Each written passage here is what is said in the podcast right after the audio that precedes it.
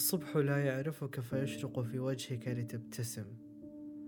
ما كان هكذا ابدا لكنها نظرتك هي التي تختلف.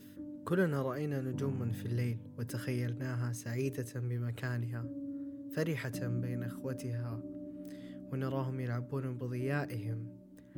لكننا ما نصبح إلا على شمس تزاحم النجم ويختفي وكأننا لم نره. هذه الدنيا لا يغيرها أحدا سواك. نرى غنيا عرف طعم الحياة فعاشها لأنه مؤمن بأنه لن يصيبه إلا ما كتبه الله له.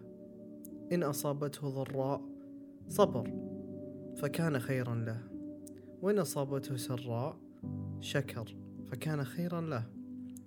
ونرى فقيرا ذليلا يطلب الناس ما إن مدوا يديهم إليه إلا عبس بوجههم. كأنه هو المتفضل عليهم وتراه غضوبا جزعا يراقب أيادي الناس فيقيس حركاتهم على أنها كلها بلا استثناء ضده وأنه لا ترغب به. وإني أراه ممحوق الرزق والسعادة في الدنيا. أما يدري أن على هذه الأرض سبعة مليارات من جنسه البشري؟ أما قاس نفسه من بينهم؟ من هو ليرى نفسه؟ ووالله إن عيشه أقبح العيش ونفسه أسخف النفوس. وعكس ذلك صحيح. وهذه الغيوم تغطي أشعة الشمس. وها أنا ألبث مليا حتى تنقشع. وأنا أكتب هذه الكلمة.